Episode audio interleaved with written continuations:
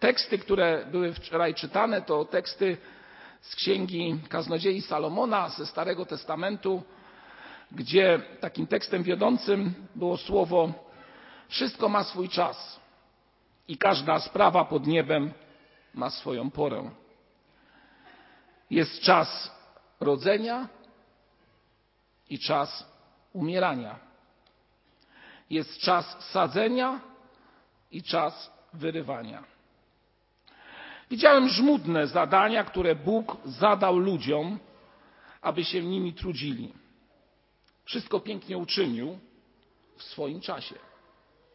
Nawet wieczność włożył w ich serca.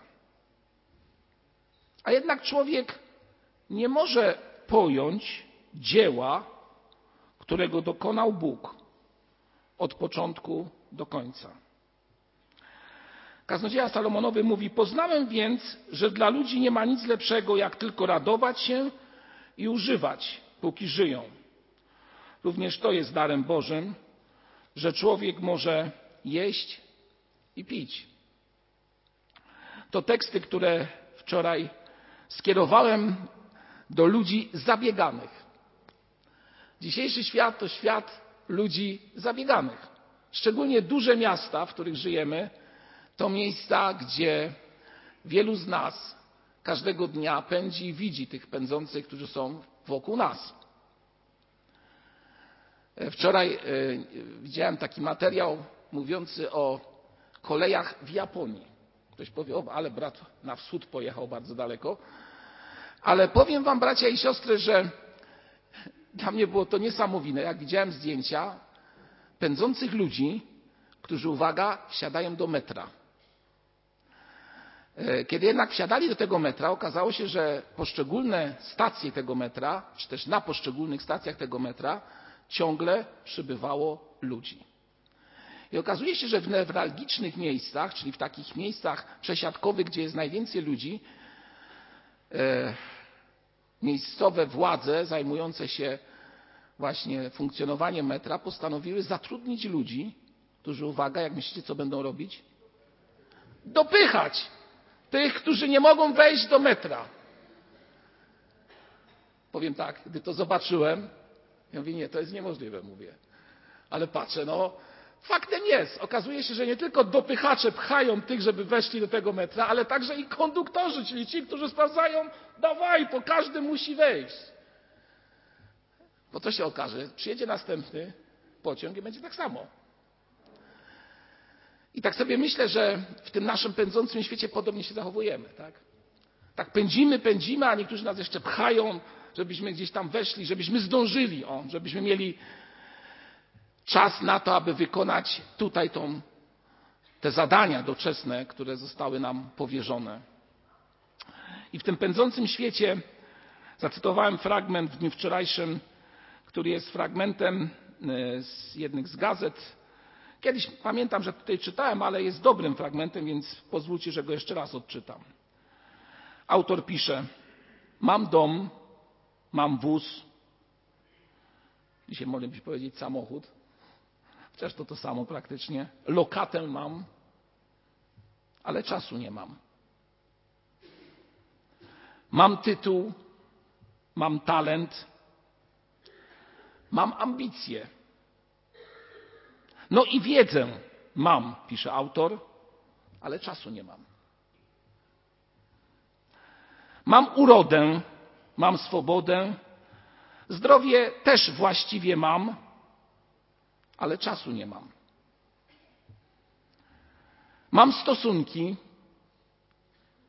mam psa, mam rodzinę, mamę, a nawet wyrzuty sumienia mam, pisze autor, ale czasu nie mam.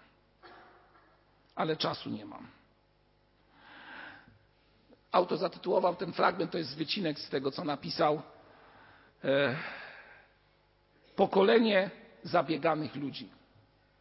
Pokolenie zabieganych ludzi.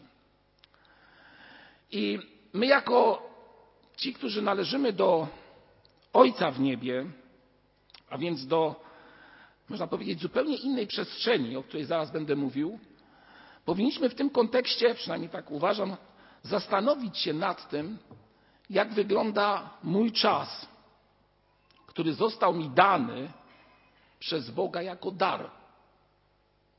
Bo czas, który otrzymałeś Ty i ja, czas, w którym mamy, możemy funkcjonować, w którym funkcjonujemy lepiej, gorzej, mamy zdrowie, czasami nie tracimy, ale jesteśmy, jest to dar dany nam od Boga. I dobrze jest ten czas mądrze wykorzystać. Aby w tym czasie nie robić rzeczy, które doprowadzą do tego, że zamiast być człowiekiem, który wie dokąd zmierza, w sensie wieczności, o której czytałem tutaj, którą Pan Bóg włożył do naszych serc, o czym mówi Kocheleta, czyli kaznodzieja Salomonowy, wszystko pięknie Bóg uczynił w swoim czasie. Nawet wieczność włożył w ich serca, albo byśmy powiedzieli do naszych serc.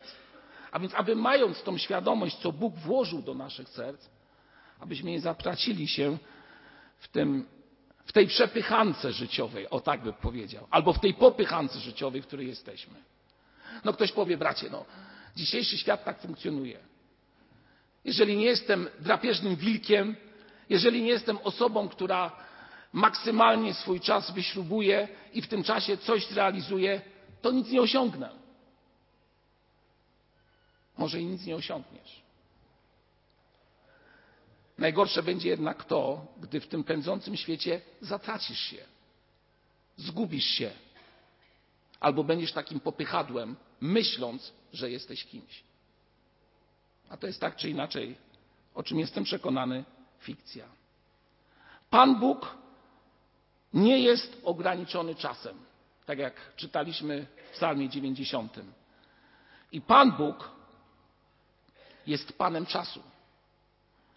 I właśnie o tym będę chciał dzisiaj do Was mówić. Nie wiem, czy zwróciliście uwagę, że Psalm 90 jest psalmem nie Dawidowym, spójrzcie, pierwszy wiersz, tylko jest psalmem, który zatytułowany jest Modlitwa kogo? Mojżesza. I to właśnie Mojżesz mówi o sprawie związanej z przemijaniem. Zastanawiałem się nad tym, dlaczego akurat ten człowiek tutaj został, czy też jego psalm, jego modlitwa została tutaj przedstawiona. Czas życia Mojżesza można by było podzielić na trzy części.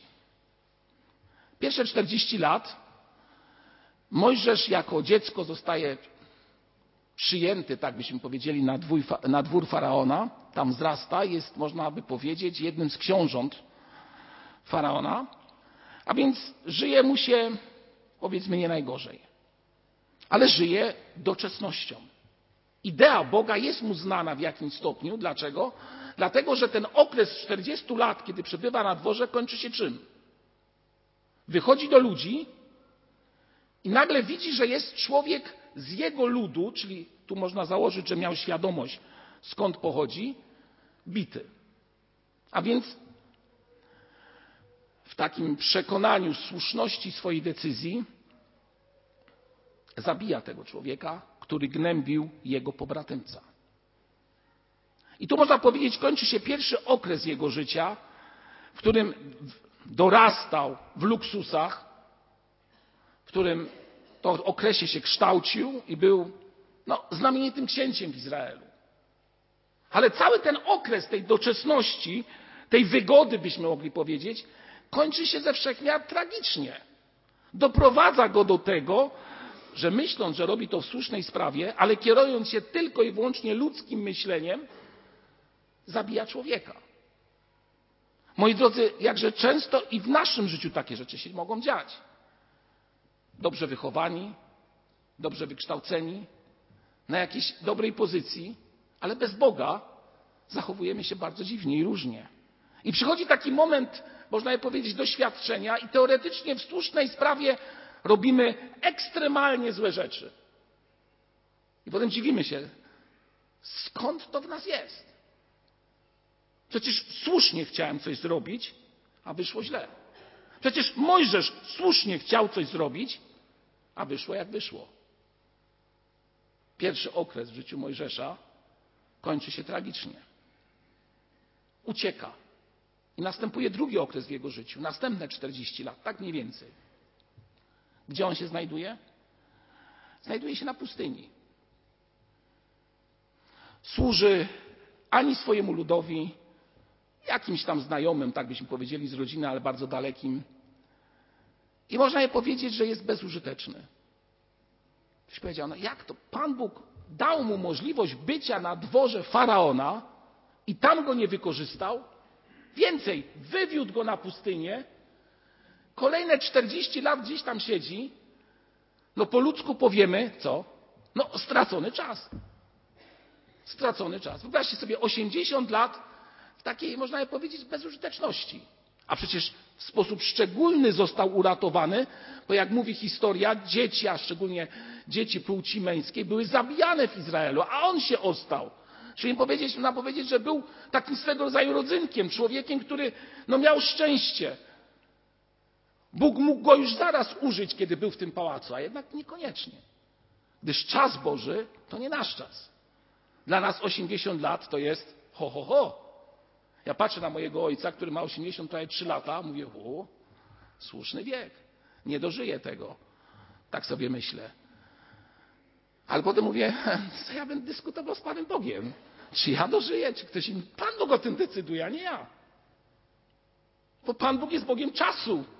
Komuś daje tyle, komuś innemu daje znacznie mniej. Kogoś chce wykorzystać w takim wieku do swojego dzieła, a kogoś innego w innym celu do swojego dzieła. Ktoś by powiedział 80 lat straconych przez Mojżesza. Co się okazuje? Mniej więcej pod koniec tego, e, tej kwarty, byśmy powiedzieli, czy też może nie tyle kwarty, ale tego okresu 40-letniego, Pan Bóg objawia się Mojżeszowi, który, zobaczcie, jak jest przygotowany na rozmowę z Bogiem. On z Bogiem dyskutuje, że on się nie nadaje, że nie, nie potrafi mówić, że jest no taki jaki jest, tak? Nie znamy całej dokładnie dyskusji. Ale popatrzcie, Pan Bóg, który jest Bogiem czasu, albo jest ponad czasem, tak trzeba powiedzieć, zdecydował, że właśnie w tym okresie Mojżesz będzie wysłany z powrotem. W czasie, który Bóg zaplanował. Więcej, w wieku, który Pan Bóg zaplanował. Dlatego, moi drodzy seniorzy, teraz do Was będę szczególnie mówił. Proszę Was, nie mówcie, że jesteście zbyt słabi i już nic nie możecie. To jest nieprawda. Absolutna nieprawda. Bo dopóki tutaj jesteście, to po coś tutaj jesteście? Bóg ma dla Was jakieś zadanie. To nie jest tak, że diabeł Wam będzie mówił: O, ostatnia prosta, już nic nie możecie. To jest nieprawda. Jeszcze wiele możecie. Ja wiem, że w tamtych czasach 80 lat to może był inny przedział niż teraz, bo Mojżesz żył 120, więc no, dzisiaj mówimy, że wiek ludzki tak przedłużył się z tych 80, niektórzy nawet żyją 90 czy też do 100 dochodzą. No ale nie wiem, czy wiecie, medycyna coraz częściej mówi o tym, że pokolenie, które się teraz urodziło na skutek różnych zabiegów medycznych ma szansę przeżyć znacznie dłużej niż my. Ale to jest dywagacja ludzka. A więc Bóg ma dla każdego swój czas. I nigdy nie jest za późno w Bożym planie, aby Bóg mógł kogoś wykorzystać do swojego dzieła. I to dotyczy seniorów, ale także tych, którzy są młodsi. Bóg ma dla ciebie swój czas. Może cię wykorzystać, kiedy będziesz młodą osobą, nawet nastoletnią, a może i dzieckiem. Może wykorzystać Ciebie, kiedy jesteś pełny sił witalnych i możesz być błogosławieństwem dla wielu. Bo Bóg w swoim czasie, Bóg, który nie jest ograniczony czasem, chce człowieka prowadzić. Następuje następna dekada życia Mojżesza. Trzecia dekada w jego życiu. Kolejne 40 lat, którą chyba najlepiej znamy. filmach, w różnych opracowaniach jest na ten temat bardzo dużo. Mojżesz podporządkowuje się głosowi Bożemu i wyprowadza lud na pustynię. Czy ma łatwo? Bóg go przecież powołał.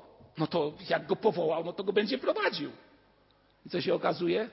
Wcale nie jest łatwo. Co się działo na pustyni, co się działo, gdy jeszcze byli przed pustynią, gdy wojska faraona się zbliżały, a tutaj była woda i nie można było jej przejść. Co się wtedy działo? Jaki był krzyk, jaki był bunt na tego człowieka, jakie oskarżenia, że on taki niedobry, że co on zrobił. A potem, kiedy byli na pustyni, to sentymenty, o czym już tu kiedyś mówiłem, że tęsknili za ogórkami i cebulą, która była w Egipcie, tak? Bo to było lepsze niż ta pustynia i wolność, którą dzięki Bogu i za sprawą Mojżesza Pan Bóg im dał. Lud krnąbrny, ale Mojżesz się nie poddaje. Mojżesz się nie poddaje. Pan Bóg go ukształtował i w tych kolejnych 40 latach do 120 roku życia wprawdzie nie wchodzi do ziemi obiecanej. Ktoś powie, szkoda, a może to był też wynik tego, że stare życie mu się gdzieś tam odezwało pod koniec życia i po swojemu chciał pewne rzeczy robić. A może jakaś amnezja głowy była. Zostawmy kwestię, nie będziemy dywagować, co było z Mojżeszem. Nie wszedł do ziemi obiecanej, ale widział ją. I do końca był wierny Bogu. Do końca był wierny Bogu. A więc Pan Bóg przeprowadził go w Bożym czasie. Nic nie było za wcześnie i nic nie było za późno. I pamiętajcie, drodzy, że także w Twoim i moim życiu, w życiu naszego zboru, nie jest tak, że coś się dzieje za późno, za długo, lub też wydawałoby się, że można by było coś jeszcze szybciej zrobić. Wszystko ma swój czas. I Bóg w swoim czasie wszystkim będzie kierował. Bo Bóg, jeszcze raz powiem, nie jest ograniczony w czasie. Bóg nie istnieje w czasie, moi drodzy. To my istniejemy w czasie. Bóg nie istnieje w czasie. Bóg nie istnieje w czasie. Bóg jest, byśmy powiedzieli, ponad tym wszystkim. Ponad tym wszystkim. Bóg widzi początek tak samo jak koniec tego, co na przykład dotyczy Ciebie. Bóg widzi początek tak samo jak koniec tego, co dotyczy nas. Pozwólcie, że zacytuję teraz jedną, myślę, że ciekawą myśl, którą C.A. Lewis, znany wielu z książki, czy też e, z kilku książek dotyczących opowieści z Narni, ale nie tylko. On też pisał bardzo ciekawe rzeczy o cierpieniu, o problemach duszy ludzkiej. Napisał takie słowa. Mówiąc o Bogu, który jest jak gdyby poza tym czasem, który nas dotyczy. A więc pisze Louis tak. Wyobraźmy sobie nieskończenie długą kartkę papieru. Jeszcze raz powtórzmy. Wyobraźmy sobie nieskończenie długą kartkę papieru. I niech to będzie symbol wieczności. Tak spróbujmy tak to określić. A więc ta długa kartka papieru niech będzie symbolem wieczności. Zaznaczmy na tej kartce króciutki odcinek przedstawiający czas. Na tej nieskończonej kartce byśmy powiedzieli króciutki odcinek przedstawiający czas. Tak jak linia zaczyna się i kończy w nieskończoności, czyli w tym, co zaznaczyliśmy, tak czas, uwaga, zaczyna się w Bogu i kończy się w nim. I to jest sedno sprawy. Czas zaczyna się w Bogu, ale także kończy się w nim. I to dotyczy Twojego i mojego życia. Gdyż Bóg jest ponad tym wszystkim. Bóg, tak jak powiedziałem, nie istnieje w czasie. To my jesteśmy tutaj na Ziemi, w określonych miejscach i, tak jak powiedziałem, w określonym czasie. Bóg jest ponad się, ponad tym. Bo, niektórzy boją się przemijającego czasu. Nie potrafią sobie wyobrazić tego, że na przykład jesteśmy w rękach Boga kiedy tutaj jesteśmy na ziemi, kiedy mu zaufaliśmy. Dlatego kombinują po swojemu, aby ten czas wykorzystać, który im został dany. Nie potrafią sobie wyobrazić, że wszystko, co dotyczy mnie i ciebie, można złożyć w ręce tego, który jest ponad tym wszystkim. W ręce tego, który, dla którego czas nie jest jakąś barierą zamykającą coś. Bóg jest ponad tym wszystkim. Spójrzmy na słowa Jezusa, które powiedział, kiedy odchodził. Powiedział, że przyjdzie wkrótce. Tak? Tak powiedział? Chyba się z tym zgadzamy. Co to znaczy dla Boga słowo, że przyjdzie wkrótce? No dla nas to, że przyjdzie, nie wiem, w najbliższym czasie, rok. I tak pierwszy Kościół myślał. I to doprowadziło do tego, co się działo w Jerozolimie w pierwszym zborze. Bo oni myśleli, że zaraz Chrystus przyjdzie. A okazało się, że dla Boga wkrótce to już jest ponad dwa tysiące lat. No Boże, to, to się w głowie nie mieści. Dla nas wkrótce to jest bardzo bliska czasowo sprawa. Dla Boga wkrótce, ten, który jest ponad czasem, no to jest nie wiem ile. Nikt nie zna dnia ani godziny. No nie ma szans. I tak właśnie działa Bóg, bo Pan Bóg jest Panem czasu, jest ponad tym wszystkim. Słowo Boże mówi: Ty znowu człowieka w proch obracasz i mówisz: Wracajcie, synowie ludzcy, albowiem tysiąc lat w oczach Twoich jest jak dzień wczorajszy, który przeminął, jak straż nocna. Czwarty wiersz dziewięćdziesiątego psalmu. Jak dzień wczorajszy, który przeminął. Ktoś żyje 100 lat i gdy zapytamy e, ludzi, którzy są wokół niego, spójrzcie, to jest stuletni mężczyzna czy też kobieta. I co powiemy? O, długo żył. Ale na tej kartce, o której mówiłem, to jest taki króciutki przedział. Bóg jest Panem wieczności. Tylko, że my nie potrafimy bardzo często tej wieczności, z tą wiecznością się utożsamić i tą wieczność zrozumieć. A przecież Pan Bóg włożył ją do naszych serc i instynktownie o niej myślimy. Myślimy o niej. Wielu z nas wierzy w to, że będzie w tej wieczności, a niektórzy się boją, że tam nie dotrą, bo jest to nieznane i trudno jest to zobaczyć. Gdy w sercu człowieka jest ta nadzieja na wieczność, gdy w sercu człowieka jest wykrzesana ta idea, którą Bóg włożył do naszych serc, to człowiek potrafi w tym czasie, w którym jest, walczyć z problemami i przejść przez problemy zwycięsko. Dlaczego? Dlatego, że ma perspektywę. Gdy człowiek nie ma perspektywy, bardzo często nie ma nadziei na nic. Wszystko, co robi, odnosi do tego, no dobrze, żeby mieć dzieci, bo przynajmniej one to przejmą, co ja robię. A jeżeli tego nie ma, to rodzi się jakaś taka beznadzieja, która mówi, że po co się trudzę, na co to wszystko w moim życiu. Po co to wszystko jest?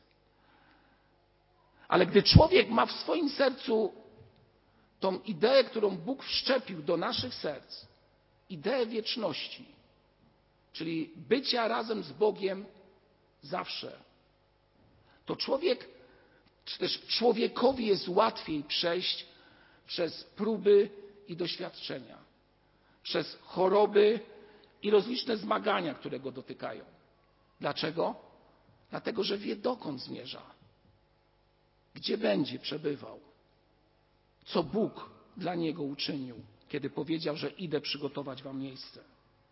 I wtedy problemy, które przychodzą, są owszem wielkimi trudnościami, bo na przykład gdy coś boli, albo gdy coś, albo kogoś tracimy, to często człowiek buntuje się, że w tym ograniczonym czasie coś go tak mocno dotknęło, to jednak to przekonanie o wieczności, która jest w Bogu, daje mu siłę do tego, aby przejść, wytrzymać, zwyciężyć.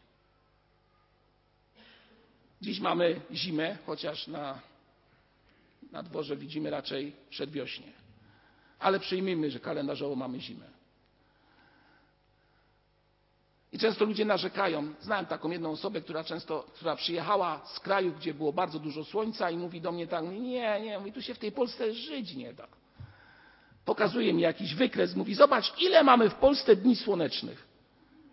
No to już nie, zapom- nie pamiętam tych liczb, tych danych, ale okazało się, że było tego bardzo mało. No i mówi do mnie, no jak tu żyć w tym wiecznie zamglonym, ciemnym, pełnym deszczu kraju, gdzie słońca jak na lekarstwo. Ciągle depresja, przygnębienie, zmiany ciśnienia, migrena, złe samopoczucie. Nie da się żyć. I wielu tak myśli. I wielu w życiu tak samo mówi. Nie, w tej Polsce to się żyć nie da, trzeba gdzieś indziej pojechać, gdzieś indziej będzie lepiej. Albo coś innego jeszcze wymyśla. No, jak zrobię kolejne studia, o tym wczoraj mówiłem, może kolejne studia podyplomowe, no to się lepiej ustawię, lepiej będę żył. Nie będę miał już takiego przygnębienia, które się wiąże z tym, że czegoś nie mam, a inny ma. Wiele tych spraw można tutaj wyciągnąć. Ale dochodzi do tego, że człowiek, który tak podchodzi do spraw, myśli tym, co doczesne. A gdy człowiek patrzy na wieczność, to niezależnie od tego, co wokół jest, wokół niego się dzieje, tak jak powiedziałem, ma perspektywę. To tak jak każdy z nas ma świadomość, że po zimie przyjdzie, przynajmniej dla mnie, najlepsza pora roku, którym jest wiosna. I wszystko kwitnie. I znowu będzie można się uśmiechać. Ktoś powie, banalne porównanie, ale tak właśnie jest w życiu naszym. Tak właśnie jest w życiu naszym.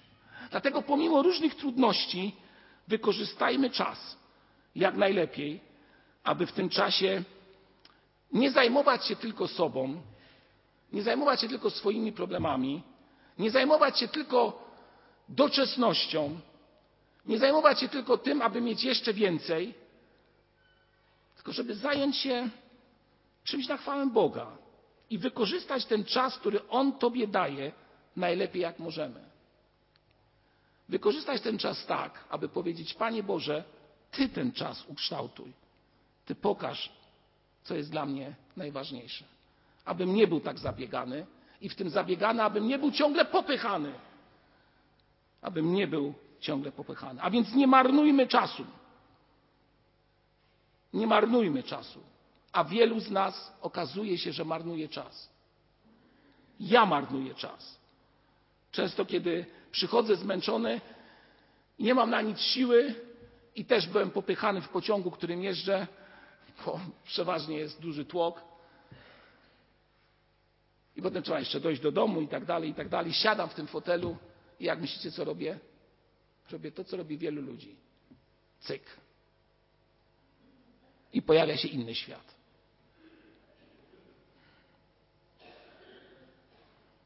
I pojawia się inny świat. Kolorowy.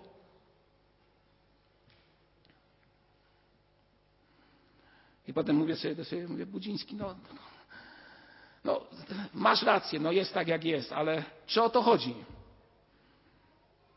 Albo inna sprawa. Pan Bóg dał nam czas, abyśmy byli zachęceniem dla wielu, mówiąc dobrze o innych, błogosławiąc innym. A co się dzieje, gdy człowiek jest zmęczony i rozdrażniony? Powiem tylko tyle. Miota dziwnymi słowami. Tak, dokładnie, miota tymi słowami, bo jest zmęczony i nie może nad tymi słowami zapanować. A dlaczego jest zmęczony? No bo muszę przecież pracować, utrzymać rodzinę, służyć innym, pomagać dzieciom. Wesie, wszystko musisz, ale pamiętaj, że Bóg dał ci czas, abyś tutaj na ziemi, owszem, był panem tego czasu, który Pan Bóg ci dał, ale żebyś mądrze tym czasem gospodarował. A więc zmęczenie powoduje, że człowiek wypowiada słowa, których się potem wstydzi. Albo tak jak już kiedyś miałem kazanie na ten temat, zamiast poświęcić czas swoim dzieciom, kiedy są małe, my nie mamy czasu. Nie mamy czasu w pogani za, dobrym, za dobrami i doczesnością, która jest wokół nas. I potem przychodzi taka refleksja. Nie wiem, czy czytaliście książkę hmm, Herberta George'a Wellsa o wehikule? Nie czytaliście. Może niektórzy. O wehikule czasu. On planował, czy zbudował nawet maszynę, która przenosiła w czasie. I tak sobie myślę, hmm, sam i wam chcę zadać to pytanie. Co by było, gdyby taka maszyna faktycznie istniała? Gdzie chcielibyśmy się przenieść? Do których miejsc? No myślę, że na pierwszym miejscu stanęłoby to, że chcielibyśmy się przenieść do miejsc dla nas bliskich i radosnych, które były dla nas przyjemne. Ale myślę też sobie, że niektórzy chcieliby się przenieść do miejsc, do sytuacji w życiu, które niekoniecznie były dobre, których się wstydzimy, aby te sytuacje naprawić. Oczywiście to jest dywagacja na temat. Mojżesz prawdopodobnie chciałby się przenieść do sytuacji, w którym by nie zabił tego kogoś, a Paweł, apostoł, który był wcześniej Saulem, przeniósłby się albo chciałby się może przenieść do sytuacji w takiej, który nie prześladował Kościoła. Zmarnowany czas. Panowanie nad tym, co jest wokół nas, to ważna sprawa, abyśmy o tym myśleli.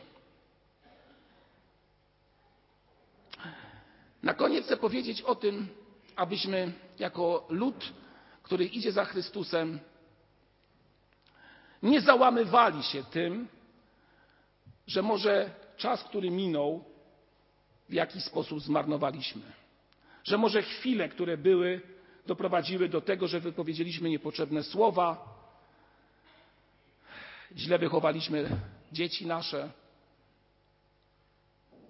lub też byliśmy dla innych ludzi kimś złym. I zamiast poznawać Boga, poznawaliśmy najnowszy serial, który był w telewizji. Do wielu spraw nie jesteśmy w stanie powrócić. Wyobraźcie sobie, że tutaj bym miał, nie wiem, kryształ lub jakieś szkło. Kryształ chyba najlepszym będzie obrazem. Co się dzieje, jak prawdziwy kryształ opuścimy i się rozbije? Co się z niego to wie? Na drobny groszek się rozbija. Szkło to jeszcze ma jakieś części, a kryształ drobne części z niego powstają. Kryształu nie można skleić. I nie można z tego kryształu zrobić to, co było wcześniej. Jest to praktycznie niemożliwe. I tak często jest z naszym życiem wiele spraw w czasie, którym nam Pan Bóg dał, źle zrobiliśmy. Coś pękło, coś może rozbiło się w Twoim życiu. Błędy, nieostrożność, niepotrzebne słowa. Rozbiły pokój wewnętrzny naszego życia. Chcę Was zachęcić, że w tym czasie, który jeszcze jest przed nami, przed Tobą i przede mną, już nie, dywag, nie dywaguj nad tym, co było, chociaż miej to w głowie jako doświadczenie przeżyte, ale weź, pozamiataj ten rozbity kryształ Twojego i mojego życia i wyrzuć stare, i wyjdź w nowy czas, tak jak wszedł Mojżesz w nowy czas. Może ostatni czas w Twoim i moim życiu, aby w tym czasie żyć dobrze. W księdze Michała w Starym Testamencie czytamy takie słowa. Rozdział 7, wiersze 18 i 19. Któż jest Boże jak Ty, który przebaczasz winę, odpuszczasz przestępstwa resztce swojego dziedzictwa, który nie chowasz na wieki gniewu, lecz masz upodobanie w łasce, znowu zmiłuje się nad nami, zmyje nasze winy, wrzuci do głębin morskich wszystkie nasze grzechy. Piękne słowa na nowy rok. Niech to będą słowa życzeń dla każdego z Was i dla mnie. Pan Bóg może oczyścić, pozwolić Ci wejść w nową rzeczywistość, w nowy czas z Jego błogosławieństwem.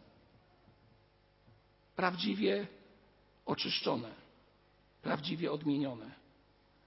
Nie żyję już ja, ale żyje we mnie Chrystus, mówi Paweł.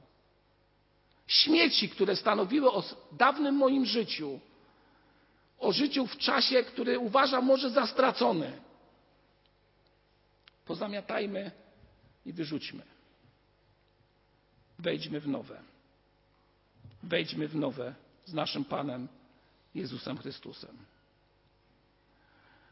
Wczoraj czytałem pewien wypis książki Ostatnia historia, Ostatnie historie Olgi Tokarczuk. Brzmią tak. Gdyby tak można odmłodzić człowieka, jak drzewo, ściąć z niego złe wspomnienia, zeskrobać cały ból, wszelkie rozczarowania, jak martwą tkankę, poobcinać błędy, głupie decyzje, pomyłki, prześwietlić myśli i żeby to można było robić po każdej zimie, żeby się w nowy rok wchodziło czystym i niewinnym, pisze Tokarczuk. Czy się z tym zgadzam, czy nie? Wiem jedno. W Bogu jest to możliwe. Po ludzku jest to niemożliwe. Choćbyśmy bardzo chcieli. Tylko Pan Bóg, w co wierzę, może faktycznie oczyścić nas i wprowadzić nas w zupełnie nową rzeczywistość. W nowy czas. Jako ludzi nowych, którzy to ludzie będą wykorzystywali czas najlepiej jak potrafią. I tak jak Mojżesz ostatnie 40 lat swojego życia służył Bogu wiernie, pomimo przeciwności, już się nie wahał, już nie miał dylematów, wiedział dokąd idzie. Był ukształtowany. Tak i my, wchodząc w nowy czas, a niewątpliwie każdy nowy rok jest jakimś nowym czasem. Możemy wejść jako ludzie oczyszczeni przez naszego Pana Jezusa Chrystusa. A więc zapomnijmy o tym, wyrzućmy to, co stare do śmieci. Poprośmy, aby Pan Bóg ukształtował nas na nowo. Abyśmy w tym nowym czasie służyli Mu prawdziwie i szczerze. Amen. Zapraszam do modlitwy.